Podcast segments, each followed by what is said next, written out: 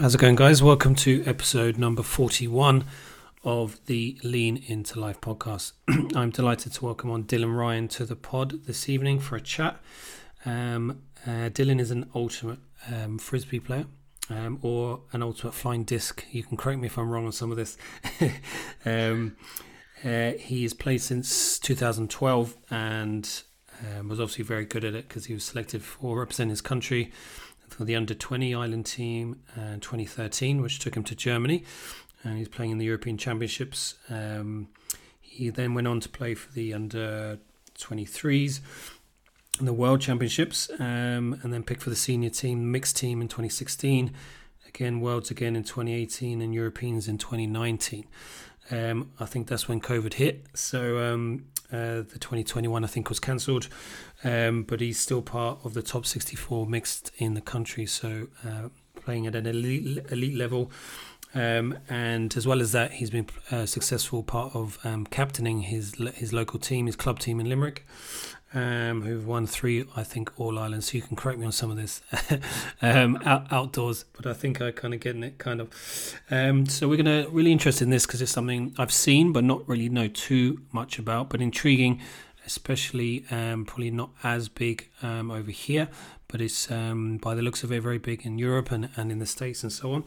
So we're going to delve into that and also about the training that goes into that and how we how Dylan got into it and and um, what it's all about, really. So, without further ado, uh, welcome Dylan to the Lean Into Life podcast. Thank you very much for having me. No worries at all. So, uh, is it Ultimate Flying Disc, Ultimate Frisbee? Uh, they're the same thing, is it? Uh, so I suppose that for like the governing bodies, uh, like so it's the Irish Flying Disc Association because it seeks to incorporate all disc-related sports. So it also makes an effort to in- incorporate uh, disc golf but I suppose what I actually play would be called Ultimate Frisbee. Ultimate Frisbee.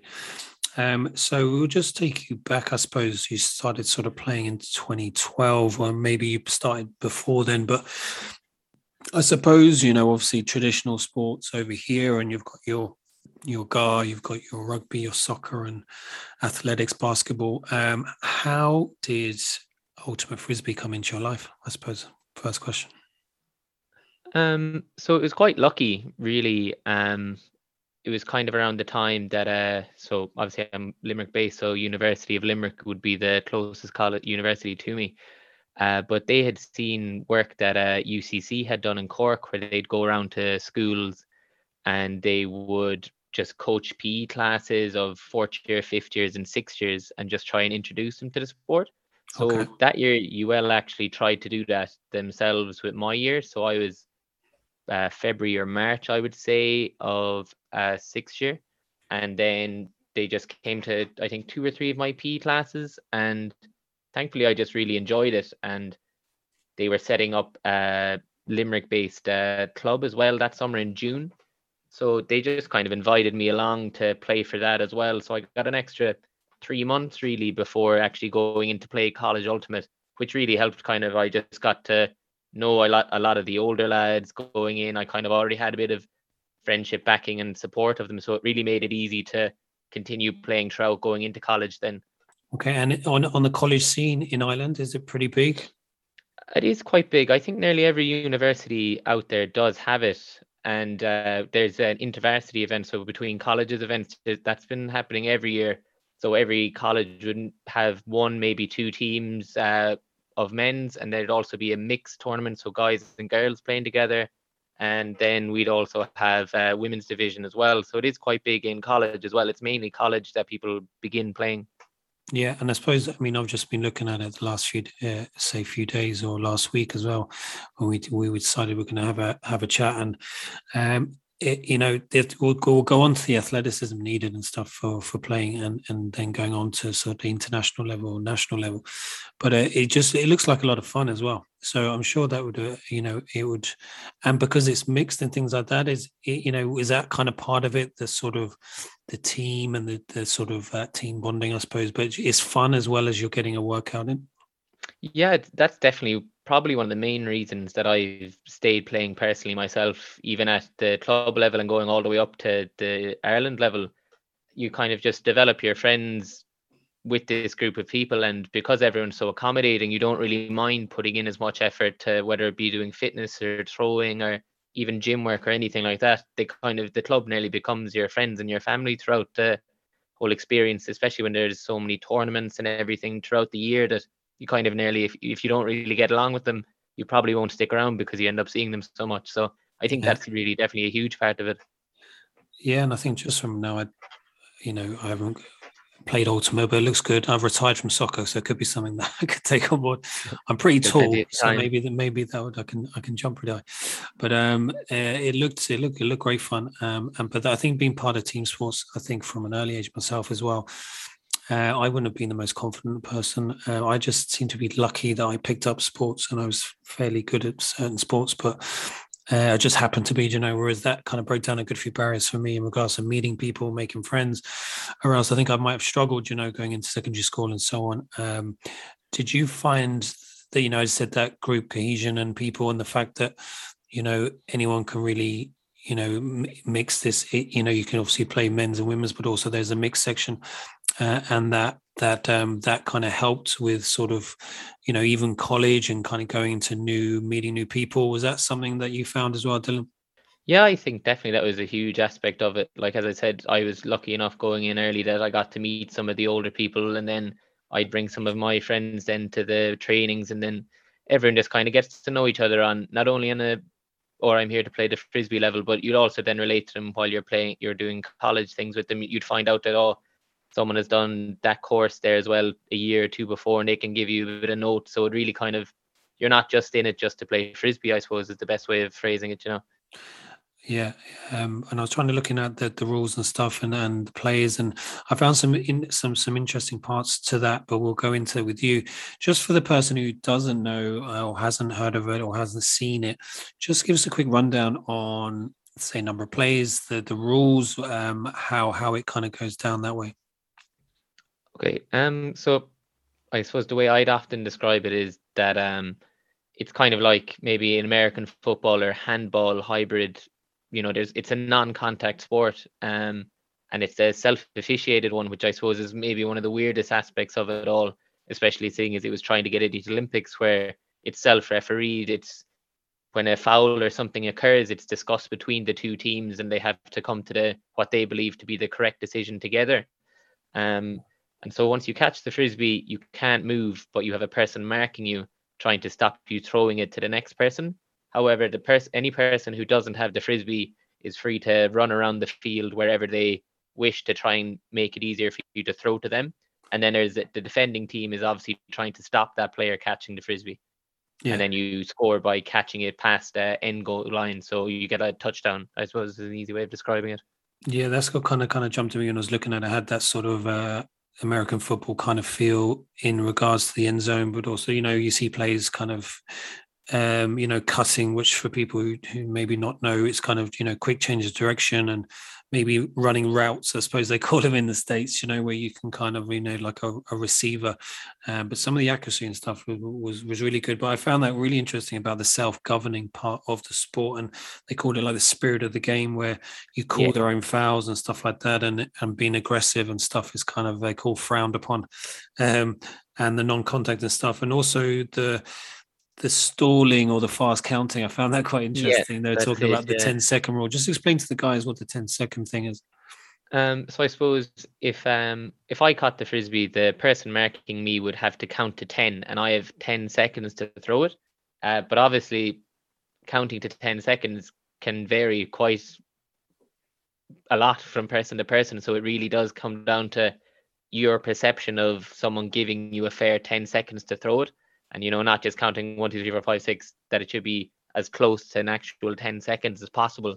So it really does kind of get you to work with the other team to find a fair level of yeah. you know the physicality the speed of the stall all that kind of comes into each team finding a balance of how they're willing to play together like what physicality they're willing to receive and also give and then also making sure to not obviously try break the rules by counting to 10 too fast because that is a complete perception as well you know there is no stopwatch on the field or no game clock or no shot clock it's really just the person in front of you counting to 10 So it's kind of up to the sort of sportsmanship of the person and uh, yeah, not to go one to ten.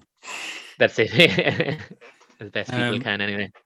And then, sort of your transition. Then, obviously, you you realize actually I'm uh, I'm pretty good at this, um, uh, or other people kind of noticed that or whatever. But um, how did you go from sort of club or university then to sort of national to, to, to the Irish under, I think it was the under 20s you started with to, to, start with. Yeah. How did that come about and where did that sort of bring you in regards to sort of, I know you did a bit of tournaments around Europe and stuff, or maybe further afield. You might just develop that.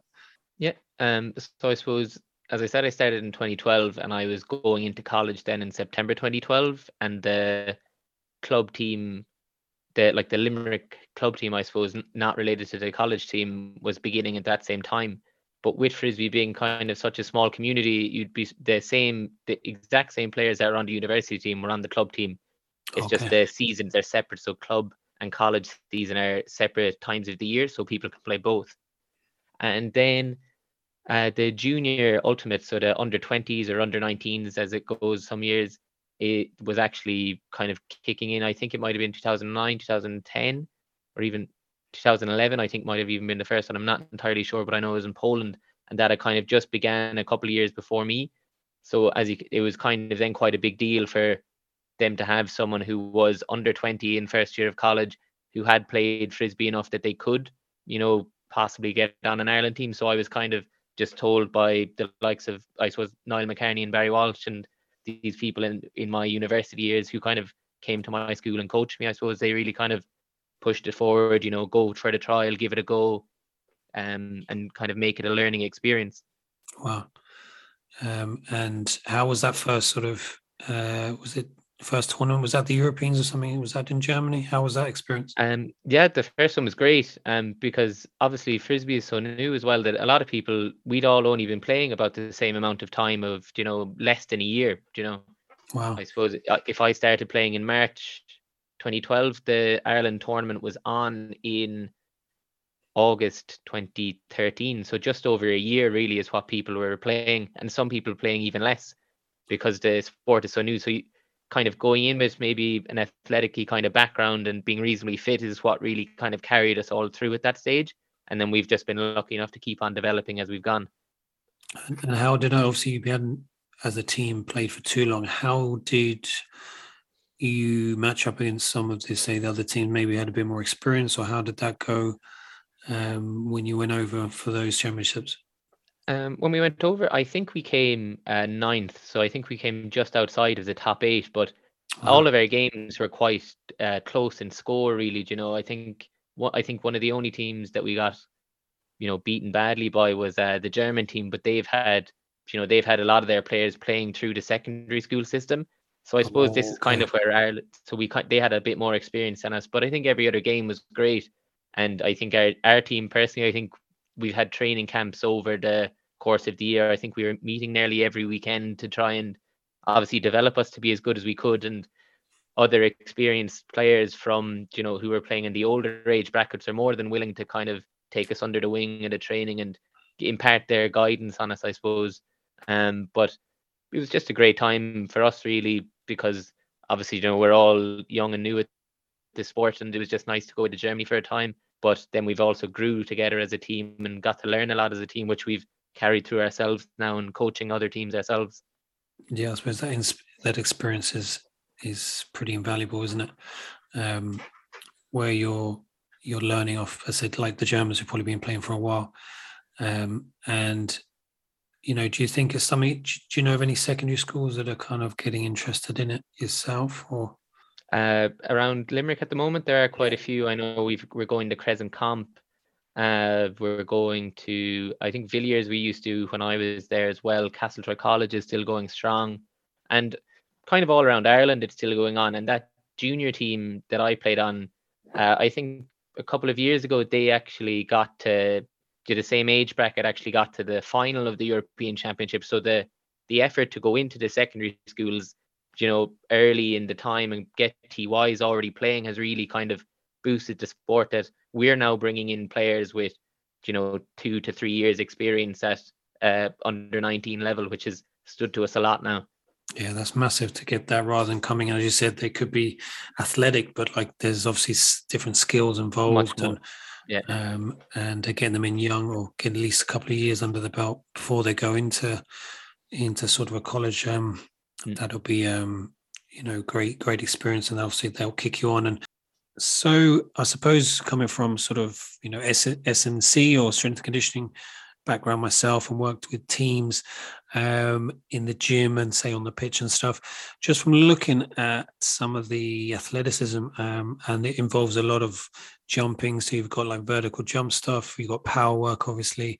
There's a lot of cutting, so change of directions quickly, sprinting, jogging. You know, there's a lot of different variables, a lot of energy systems in play there. So, what type of training uh, is it? Similar training you do for other team sports you've been in, or is there any specific stuff you do for Ultimate? Uh, I suppose what's changed recently, in in my opinion, I mean, the Irish frisbee scene is that a lot of us have actually started getting on um, gym plans now designed for ultimate frisbee. Okay. So, so, some of us on the 2019 Ireland team, we were on a, a plan called GPP. GDP. So that is game point performance, and it's actually uh, ran by some ultimate frisbee players in America. Okay. Uh, so that gave us uh, it's called high and low sessions. So we'd have two high gym sessions a week and one high sprint session, and then we'd also have uh, two low uh, running sessions. So we'd have conditioning tempo runs or aerobic power intervals or just a cardiac output for a relaxing day or a rest kind of a day really so it'd often be about five days a week for the strength and conditioning side, and then obviously you'd still have to do your practicing your throwing and all that outside of it as well. Five days a week, that's pretty pretty intense. But I like I like what what, what that sounds like because what when I had a conversation with a basketball player, and he's a strength and conditioning coach himself and a physical therapist, and we talked about a lot about that with a lot of coaches and a lot of sports. Maybe we talked about GAA, but you could say for a number of sort of sports where there isn't really a plan as such. Um, they kind of nearly you know from an S&C background what you said there was was great. You know you've got your sort of high low you've got your sprint session you've got your tempo stuff. So you've got your each sessions working on a, a different you know part that's specific to your sport. Whereas you'll find sometimes a lot of coaches um, now it's getting better I think but it would just be let's throw everything into the the same session you know? Whereas yeah. you know from an S&C background myself it would be like you know if you're training speed your training speed that session. Do you know what I mean? You're not going to throw in some long distance stuff or, you know, you know, if it's a power session, it's a power session. you know? So is that kind of how you're you're you're working? So you're working on those different elements of the game, and then yeah. it all comes together then. And then it helps. Yeah, it all comes together, and at the end, and it kind of helps that when we started doing it, uh, the GPP, they were uh, an Amer- they obviously played frisbee as well, but uh, I suppose another person who's kind of driven the strength and conditioning in Ireland is uh, Fiona Myrna and uh, so she actually runs a, a therapy for optimal optimal performance. So that's a top strength and conditioning. But she's also a former, or still does play ultimate frisbee herself, and is a, a physiotherapist and a, a, strength and conditioning coach. So okay. she's kind of adapted. Uh, she has she is now the strength. She's the strength and conditioning coach for Ireland now at the moment for the oh. frisbee, and I suppose the two main club teams in Dublin, uh, Ranelagh and Gravity uh, they are both a lot of their players are all on her strength and conditioning plan. Uh, and I personally I found when I went on the plan of GPP at the start and I did a bit of Fiona's as well, it was just quite well laid out of the app and this is what your workout is for the day, whether it be high A, high B, high C, low A or low B, and then you can kind of track your performance as it goes then throughout all the time, track your track your PRs and all that. And it you know you kind of had a bit with Fiona's plan in particular because she was Ireland based you could get a physio session, all that kind of stuff if you needed. And it did help a lot then that she knew about frisbee and had come from a frisbee background. So she kind of understood the ins and the outs of what the body went through, the kind of general movements that are needed, you know. And what would be the main movements in the sport that in in ultimate that you would more so feel like that you'd work maybe obviously you got your agility change direction jump you know power work and stuff do you find there's there's certain things you spend more time working on um or compared to say i don't know GAA or soccer or Um, so I suppose in relation to this, because you know ultimate frisbee is seven aside, but you can make unlimited subs on the team. It's really kind of about being able to sprint all out for what might be a two minute point or something like that. Okay. And then you'll get your break and that then you'll have maybe another two minute point to recover. So it's kind of high intensity, but also getting a high recovery rate as well. So that when you go back onto the line, whether it be in one or two points time or three points as it may be sometimes that you your body is recovered and you're ready to give a maximum output again. So there's a lot of sort of, you know, I suppose you've got anaerobic work there as well. Um, and for two minutes is a long time. So that endurance is the anaerobic endurance, that glycolytic kind of work as well. Um, uh, the fitness, um, I'd say, needs to be, you know, if you're constantly running for, for two minutes, and is it generally kind of a man marking, woman marking, you know, that kind of thing?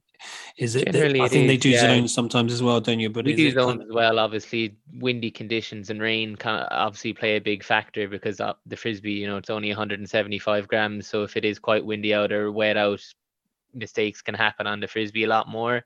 So then it's sometimes like that you might play a zone, but different teams kind of play different styles. I know for the Limerick team, Pelt, we generally we kind of mix it up a bit. We do uh, person mark defense or we do a zone mark, but it might often depend on the team that we're playing against. If you know they're really good, if we think that we're much faster and fitter than the other team, we might just go all out press and defense for a while. Yeah, and uh, sort of the recovery side of things is where do you find the most um, sort of niggles and things? Is it is it due to certain things, your kind of constant sort of movement or change direction, or do you find that obviously recovery is massive, and I think it's a huge part of this this that I've over the years I think has been something that they you know I remember having young lads coming in 15 16 guard might be playing four or five times a week you know play overplaying too much and they're breaking down even at a young age hips and, and things like that where would you find uh, obviously recovery is important but um in your sport, what type of sort of niggles or little injuries would be something that would be common? I suppose uh, sometimes it's kind of in hamstrings. For a lot of people, uh, it's ankle ankles and making sure your ankle mobility is fine because, as you said earlier, there is a lot of sharp turning on both ankles and knees. And I know for myself, there in the last year now, I've kind of started getting a little bit of tendonitis in the knees just from the impact, I suppose, that it takes.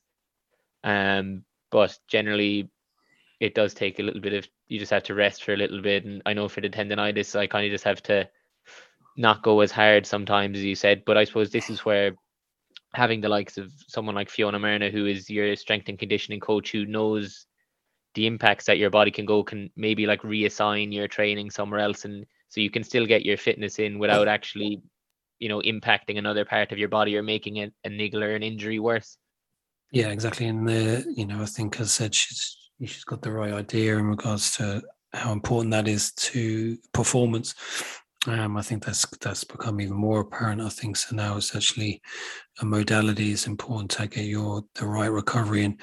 Um, uh, and we touched about it. I think just before um, we started chatting about sort of the when you get into sort of national level and, and uh, like you have the sort of the the psychology of things as well. Um, you did you mention you had somebody came in or you had some kind of um, a sports site come in just to what type of things did they go through um, with the team or if you can remember anything yeah uh, so in 2015 when we were on the under 23 ireland team uh, some of the guys were still in ucc and there's a sports psychologist down there. I actually don't remember his name at the moment but I think we did three sessions with him overall just to kind of understand our maybe our own issues in the moment as we're getting ready to play at this high level of I suppose the one thing I really remember of the talking about being in the state of flow where yeah you're feeling confident and your body is also feeling confident that the moves that you make are going to be correct, but then also not to be dwelling, I suppose, on any little mistakes that it might impact your performance in the future and finding the balance between giving everything but not overextending to something that you can't do was kind of the main main bits that I remember from back then. Yeah, no, I think that that sort of flow state is um and, and as you said, and I had I think I asked that question, Brendan Maloney, he's a guy who is from Killarney. He went over to play. He got selected. He was scouted by Nottingham Forest Football Club. He went over and he ended up playing there for a while. He was at different clubs, and you know we were talking about that side of things and like the psychology. Like if you give a bad pass, for example, you could spend up the next half an hour stressing about this pass. You know? Whereas you could say, look, that has happened. Um, it's a mistake, but look, we'll get back in. The next one is going to be you know, I'm going to make sure that one's a good pass, you know, whereas, you know, so I think it does play a huge, a huge part in it. Um, and uh, no, it's great that you, you know, you've, and I think that's everyone's goal is to get into that flow state where it just is like sort of on autopilot. You're just in this state where everything just seems to, you know, be be be, be flowing and going well. Um, and I think at the top level, I think it does make, and it has made, to, you know, the Dublin team, the Limerick Hurlers, you know, they they they put a big um, a big emphasis on the, the psychology of um, that extra little bit that that and I think the Limerick Hurlers, um, I think Currid, I think her name is, um, she's done wonders with them. And it was kind of like before, if they were losing, they'd panic, you know, they would, you know, just smash the ball away, trying to, you know, really push to get a point rather than okay, that's fine. We're a few points down, but we're going to come back and let's just play the ball to the to to a player and just work our way up and not panic. And whatever she did over the, you know, with with the stuff she did, and, and obviously they've now won was a couple of back to back All Irelands there. Or, yeah. um, so that's interesting now about that. Uh, um, that's kind of fascinates me that that that sort of extra um, bit that you can get to by um, just focusing in on the on the psych psychology of it. Um, that's really interesting. Um, so you kept going to sort of 2019, I suppose, and then 2020 was kind of cancelled, obviously, for everyone in the world. Yeah. Um, what's the situation now? Are you still playing as your club uh, and so on? How, how how are things? How have you been through the lockdown and practice and this type of stuff? Um, yeah, so I'm still playing at the moment. We actually had our All Ireland there in September, so we finally got to play a tournament after you know a year and a half. So it was quite good to be back.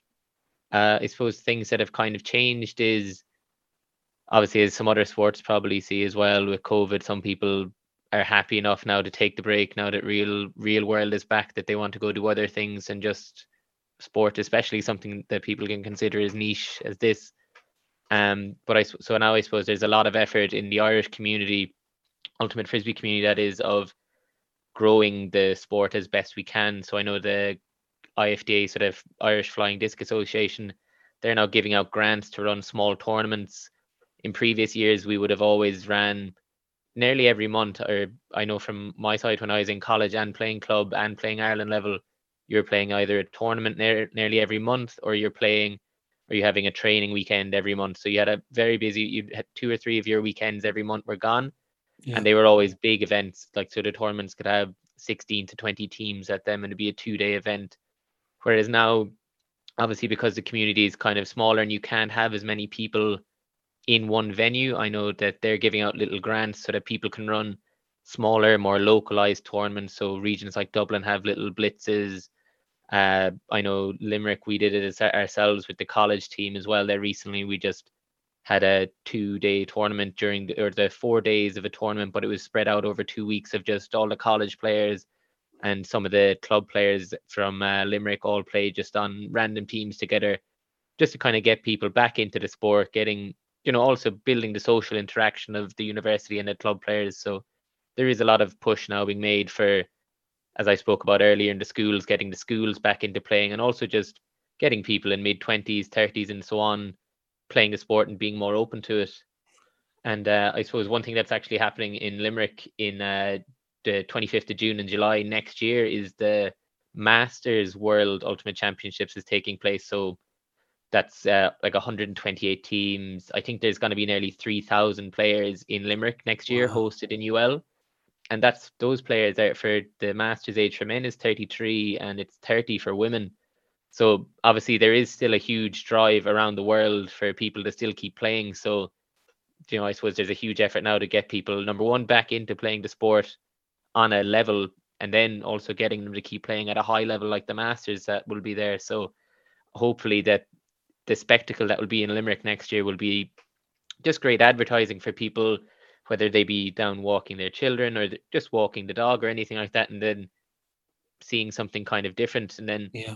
it's all really exposure at the end of the day of just promoting it and getting people to normalize it and then be like, oh, I might give this a go, you know, and it's never too late really to give it a go is the grand thing of that as well as you know with the masters working. So what what about a 41 year old retired had a bit of a dodgy Achilles? Can can I get involved? oh, there's great grandmasters. You know, there's definitely plenty of time and space. Yeah. the grandmaster, I like that. OG, yeah. that's the OG.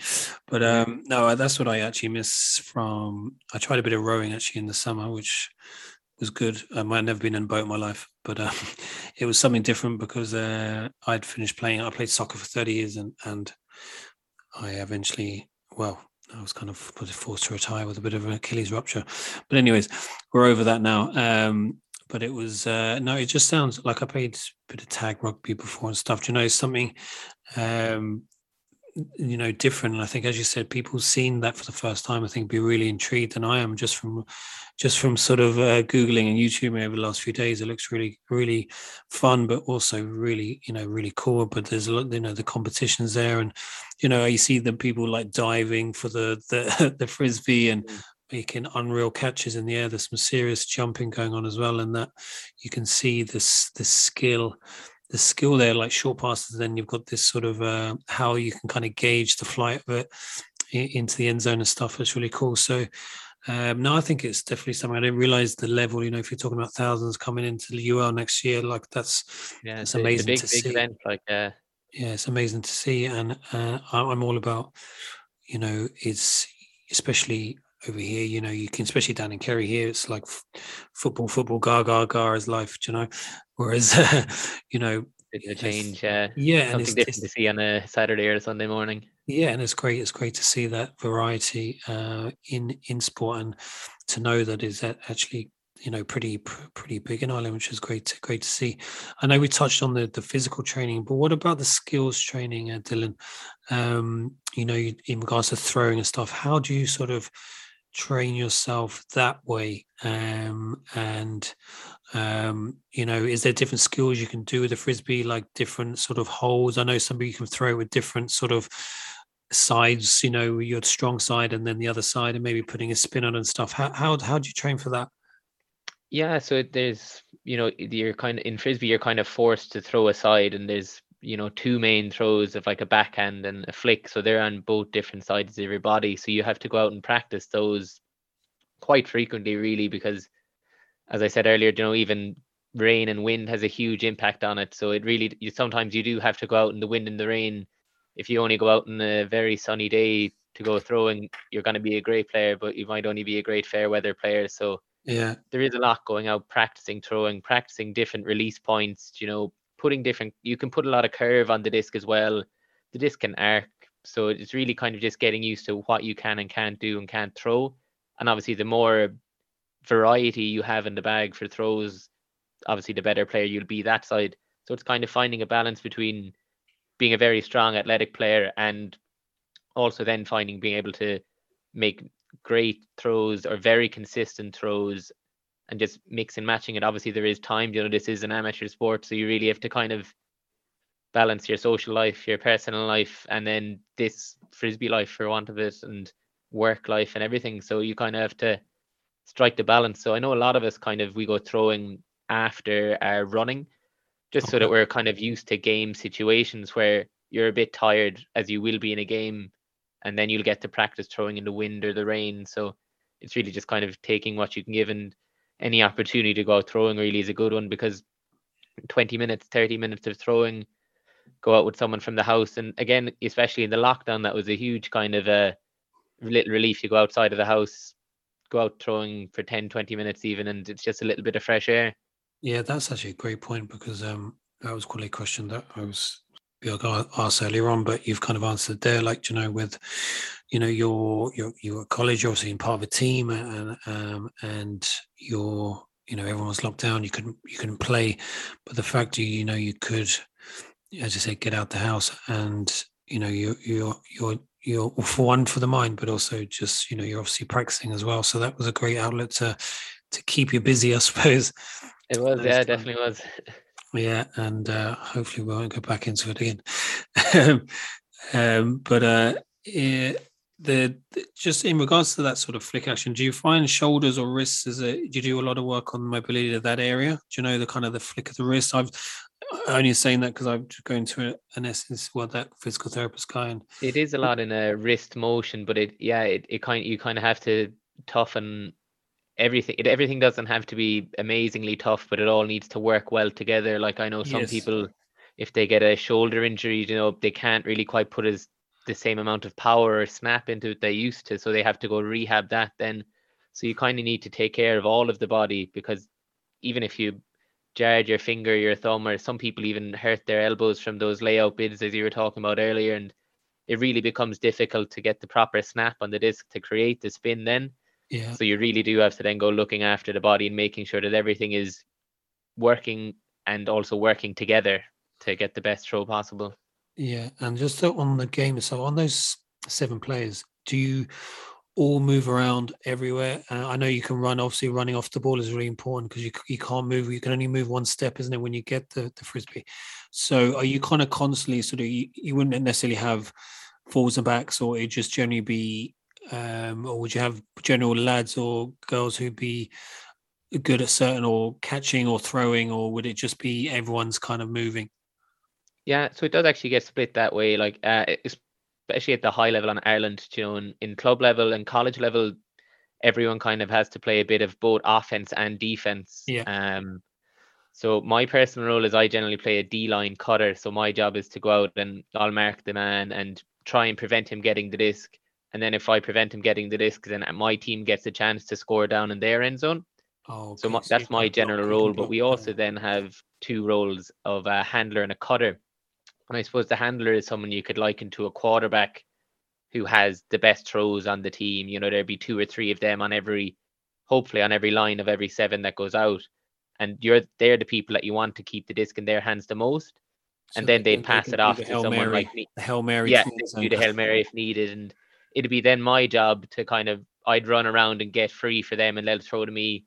And I can still make all these throws fine, you know, if I want to throw it far, I can throw it far. But it really then becomes we want to kind of keep it in. Some people just are much better at throwing than others, so we want to kind of keep the frisbee with them, but they can't obviously move once they have it, so they have to rely on the other people, the cutters, to get free. Whether it goes for the hail mary, as you said, to the end zone and you score, even sh- several short passes just to work it all the way up the field. You know, so there's there are two main roles like handlers and cutters, okay. and then there's some people who are better at offense and some people who are better at defense but that's only really when you get to the high level at college and club you kind of people play a bit of everything really yeah i saw a couple of sort of action shots and people doing like you know diving blocks and stuff and stuff like that you know yeah. so that sort of hand-eye coordination that kind of reflexes i suppose uh, if you want to call it is is important i suppose because um you know there could be little short passes here and there so if you're sort of um, what's the word I'm looking for? Kind of reading the game. Um, if you're good at that, you can maybe intercept it, and then, as you said, yeah, it turns the turns the frisbee over. Then, yeah, and gives your team the opportunity to score the other way. Yeah, so it it does come down to that. Then some people are better at that, and other people are then better at the offense, where they're just great at maybe running right to the end zone, and their great handler can throw it all the way to them. So it's just kind of finding when you get to the high level of it what everybody's ta- where everybody's talents lie, and then yeah, how to um, make sure that they stay strong and put them all together, and then they should have a winning team. Then, yeah. Uh, and how many goals is it to? to is there a certain amount you have to get to? to um, you have to get to fifteen, and then the there's a time cap also on uh, the games. So the time cap kind of changes per tournament depending on how much time slots. But you could often play a hundred minute game for Ireland. Wow, um, that could be. Uh, then obviously getting to fifteen is the winner. It is a long one. The the hundred is with a ten minute break as well. I think. Oh, okay. So, um, but the fact, yeah, you can't because sometimes you know where you if you're playing or certain sports, you might get a bit of a breather. No, you obviously do, but like you could be the points. There's no set time limit, is there? You could be going, as you said, for a good few minutes. Going the whole time, yeah. But as I said, like I, it does kind of depend on the tournament as well. Some tournaments could be 75 minute games, some could be 80 minute games. It really depends on the slot. But yeah, the point could go on for five minutes, it could go on for 10 minutes, or it could just be a one throw and the whole point's over and you can put on a few fresh seven subs. So it is kind of everybody has to be fit on the team, even though some people might play a point that lasts one minute and some people might play a point that lasts five minutes. That's really interesting. I'm very interested. I want to have a go. I don't know if there's any ultimate. I, don't know if there's any, I don't know if there's any ultimate down here in Kerry. I might have to check it out. Um, I, I played a bit of frisbee golf once. Yeah, was... I I actually haven't done that myself at all, and I I know that there is a frisbee golf place in Ireland, I think, or there used to be one, but sometimes people can. I know. Well, we've only gone kind of messing around throwing the poles, but it is another way just to getting people out and going throwing around a little bit. Yeah, I played that in New Zealand, I think, and it was um it was good fun. There was a gang of us, and we were um wouldn't say I was very good at it, but uh, he was played a bit of frisbee over the years, you know. Um, but uh, that was that was good fun. But um, no, definitely we'll have to have to have a go at that at some stage. And when's that tournament happening? Um, uh, next year. Uh... The Masters one is happening on the 25th of June to the 2nd of July in UL. Um, and I think there there's a junior tournament on as well. For our, us seniors, there's nothing on yet, but for the Masters, there is. It'd be good just to go and have a have a, a, a watch yeah. and, and it'll all be it's all going to be streamed on YouTube as well, I believe. So it's really going to be trying to access um, as many people as possible. Very good. And what's the sort of future um, future hold? I suppose that's a very big open question. But uh, uh, yeah. in regards to frisbee, like um, Ireland level and stuff like that, when are they? Is there uh, an idea of when you can start playing again, or? Uh, so at the moment, I know for Team Ireland, we have so there's 64 of us, and I think there's 34 men and 31 women, or so. I think it's something like that. So it might be, it could be 63 men and 61 women, or something like that, or 34 men and 31 women, and then there's 64 of us, and we'll play together uh, on a, a, February training weekend, a March training weekend, and a May training weekend, or something like that. And then there'll be a tournament for us in 2023, I think, is the next one so I suppose the purpose of the Team Ireland is while there mightn't be a tournament for people of our level, people need to still play at a high level. For example, the women's Ireland team uh, actually won the European Championships there in 2019 in Győr. Wow. And that was unprecedented for like I know none of no Ireland team had ever gone and won a tournament. I think in 2015 the mixed team got to a final at the European Championships. So there has been like pockets of really high high level, yeah. and the teams do quite well. But obviously, I'd imagine for the women's side, they really want to be going for being some of the best in the world now that they've proved that they are the best in Europe. And then wow. that kind of goal is driving on the guys then as well to really strive to deliver. And so it is the goal, I suppose, is also to hopefully make the Olympics maybe at some point. I know we've been shortlisted for it at one point uh, so it is recognized by the Olympic Committee, which is good. But getting into it then is the getting actually into the Olympics is the next probable step.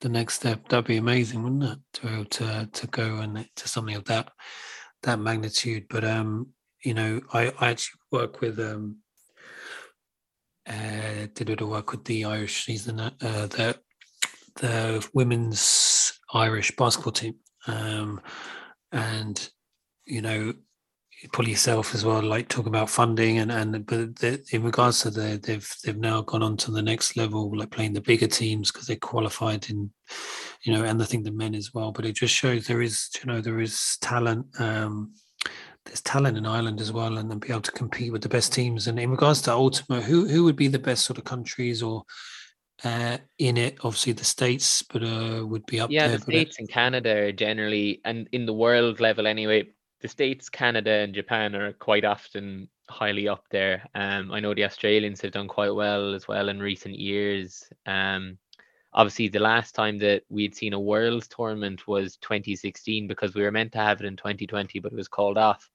So I know in 2016 it was the main across men's, women, and mixed. I think it was USA, Canada, Australia all floating around in Japan. So they'd be kind of the four big ones really that people are going at. Uh, GB do or Great Britain do quite well across the board as well. So yeah. they'd be the real ones, the main ones that everyone's kind of looking at generally when the opportunity comes around. So obviously that's why we're kind of trying to develop Ireland now because nobody has any real rankings now because it's since 2016. So, or you can still be ranked, but there is a bit more. There's a world of unknown out there now of you know who's going to be on that team. It could be a a completely different team than the team that went in 2016, or it could be still a few people holding on, or it really then depends on the development and the youth bring up from those countries to make those teams because 2023 is still a bit away. It's nearly, you know.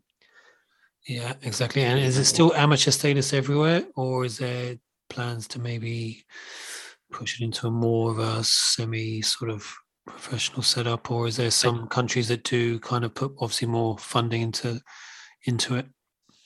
Uh, I think it is it is still quite an amateur status at the moment. I know in America there is a professional league, the AUDL.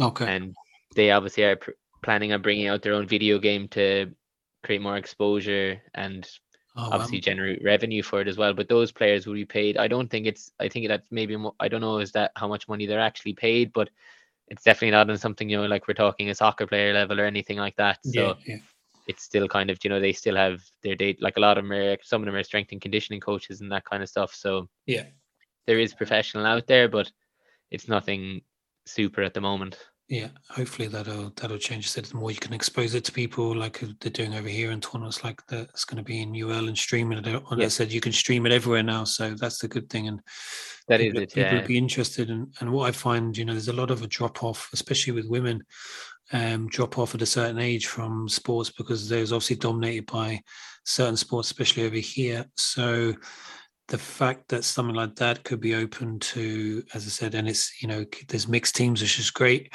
um, yeah. and their own individuals. So that that kind of keeps, you know, um, females who do tend to maybe drop off after sort of secondary school in sport, and uh, and it's that, that's that's an amazing thing as well. Yeah, and the, like frisbee is still because it's so you know young and new. Really, well, it's, maybe it's not that young technically, but it is so still unrecognized that you can. But you could find a level of it anywhere, whether you want to play the highest level or you just want to play maybe a pickup once a week, like a friendly game once a week. Yeah. Um, you there are those options out there, and I think that's really what the Irish teams are trying to do now by the IFDA giving out some uh, a little bit of money to kind of run those little tournaments, you know, and make it more accessible to people. And then, you know, maybe once they go once or twice a week or once or twice a month, even they might, when it comes to the full summertime, they might want to go, oh, I'll go twice a week now, and you know, and they'll get to know, they, but they'll already know people then from being in those little leagues that are already created. They'll know the, the people that will be there two, three days a week anyway. So it's less of a shock to the system or less of a completely new thing for you going into. You already have knowledge of how to play the game, and you also have knowledge of the people that will be there. Yeah, that sounds brilliant. Um, I might start up a league, Dylan. Here, I might just start. Yeah. What about that? Get the Kerry league going. Yeah, the ultimate Kerry championships. Yeah. um, but we've got plenty of parks, plenty of open spaces here. So, uh, um, and is it a particular type of frisbee, or like obviously the ones you play at? Um, Oh, the ones we play with are a particular type. Um, they're like 175 grams. They're a special weight, so this, so they are different to the ones that you'd buy in the store generally, and they are a bit. They are definitely different to the ones that people use for disc golf. I know in disc golf they seem to have a few different types of smaller, lighter discs. Oh, okay. So it is kind of like a. I would say I would describe it a, a slightly bigger and heavier frisbee. Really, yeah. Oh, very good. Um, but yeah, inspired. I might have a go myself. Yeah, yeah. I'll drop you down if you the next time I'm down in Killarney. Yeah. Exactly, exactly. Um, that's brilliant. Uh, I don't want to keep you for too long, but we're going to finish with this. I'm going to finish the podcast with a. I call it the final three. um, quick fire. No, no, no, no, not really. Uh, just uh, last few questions there, and um, so first one: Has anyone sort of inspired you, Dylan, over the years?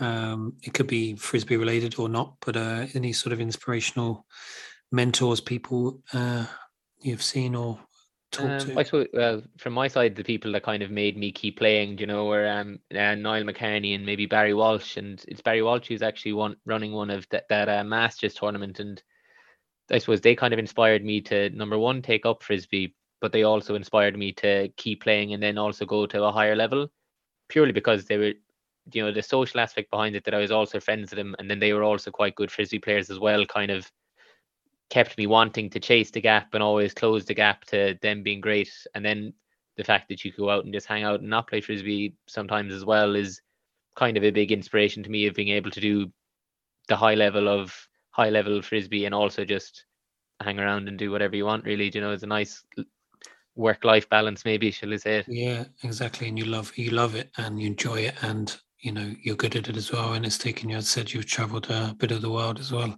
That's it so yeah. um, happy days um, brilliant. Uh, second question i've kind of robbed from another podcast um, the high performance but uh, is, is basically what kind of traits um, do you think you know you would need um, to i suppose achieve let's say high performance whether that um, you know in a sort of a team situation and what kind of um, traits or skills would you need to to get to sort of a high level um so i suppose coming from our side in limerick our team is our team is there's not as many limerick player not as many players in limerick as other counties shall we say because there's just not as many people here. And so what kind of made us in Limerick want to be good and strive to be good, and we've been in the final now for the last couple of years, and we've won quite a few things over the years as well. Is what made us want to be really good is that we were all friends, and yeah, we didn't want to be bested by our friend either. But on the at the end of the day, when it comes to game day, we're all still playing for them to be at the high high level.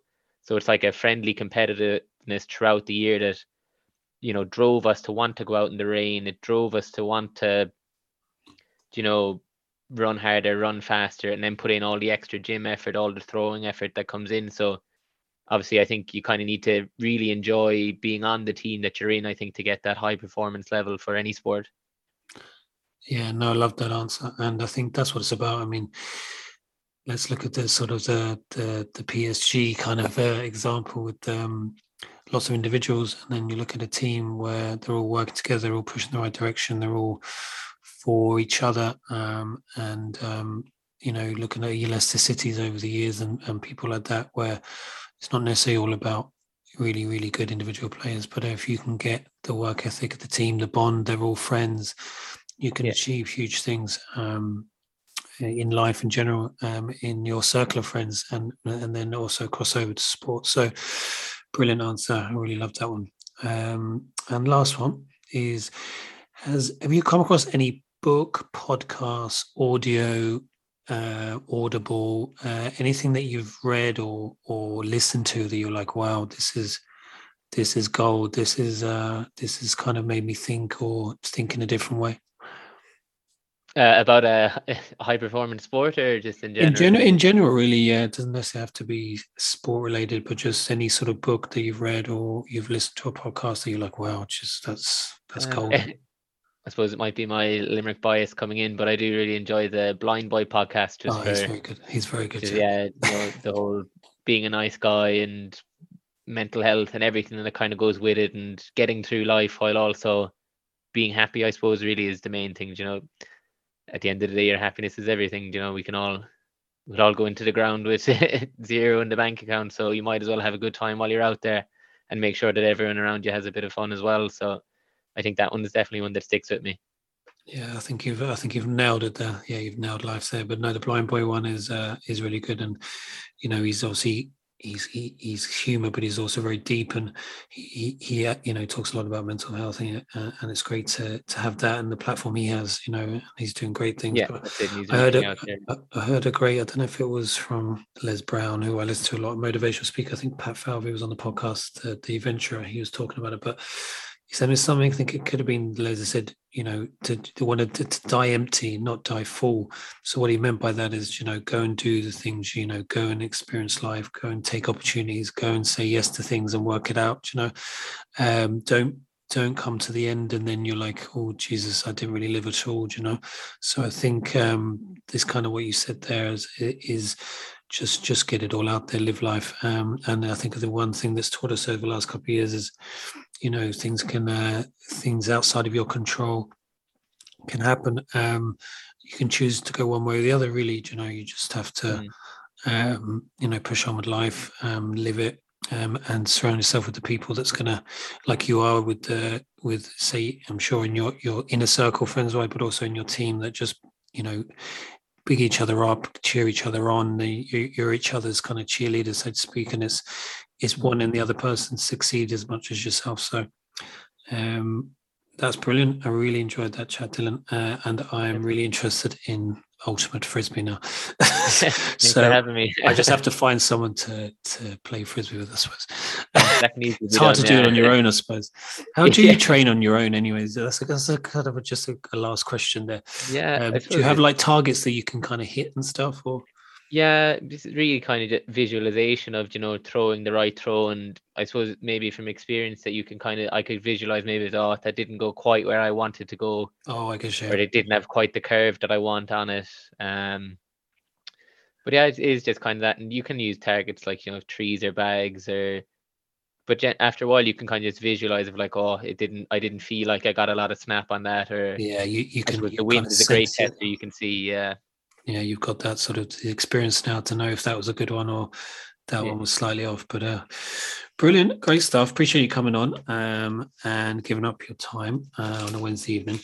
And um, yeah, I'm definitely going to start watching a bit more of it, and uh, wouldn't mind getting over and having a look at it when uh, when you've got a match or when that tournament's on. And um, uh, and uh, I think yeah, if anyone's listening hasn't hasn't watched it, that's what I've been watching the last day or two on YouTube. Uh, it's exciting, it's fun, it looks and it's athletic. You know, it's serious um, serious athleticism from the players. So check it out if you haven't. Um, if people did want to maybe just check it out and have a look, where would be a good place to go, uh, Dylan, just um, to check it out? So I'm pretty sure that the Irish Flying Disc Association has a YouTube page itself, and uh, that then does have uh, all the finals. I think of the last couple of years up on it. Uh, even googling or, or YouTubing Ultimate Frisbee, you'll quite you, you quite easily find a lot of uh, Irish, or you'll find a lot of American highlights and stuff.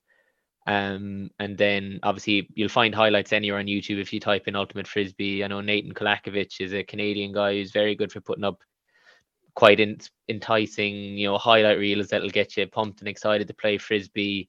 Um, but obviously they are if you're looking for Irish kind of stuff, even typing in Irish Ultimate Frisbee, you'll get highlights from the last couple of years. And then if people are even thinking about joining, if you look up uh, Irish Flying Disc Association or Irish Ultimate Frisbee on Google, I think it'll take you to the IFDA website, and that has a large amount of info of every club that exists in Ireland, any kind of events that are going on, and even newsletters and how to, you know, reach out if you wanted to give it a go. There's events up there that you could maybe want to go down if you want to go down and view one for a week or, or for a day, a week or something like that.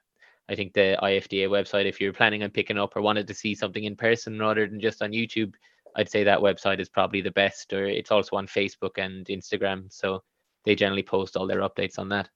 Brilliant stuff. I will check that out as well. I just came up with a name, Dylan. The Killarney Flyers. What do you reckon? Gotta get the trademark on it now, yeah, before it gets out. It came to me. I'm gonna stop on Instagram it'll be like average Joe's, do you know, from dodgeball. Yeah, yeah, dodgeball, yeah. the Killarney Flyers, yeah. Um, but no, uh, thanks a lot again coming on. And uh, as I said, I think it's great to um, to have variety, and I think that's what I'm all about doing, trying new things. Um, you know, experiencing new things, and that's what it is. We tend to be an auto, autopilot a lot, and we just kind of mm. go with the flow, and we do the things because we're, we feel like we're supposed to do a certain sport, but uh, I think it's good to get out there, try different things, um, and uh, yeah, no, uh, uh, I'm sure the the listeners will get a lot from that, and they'll be checking it out and hopefully playing a bit.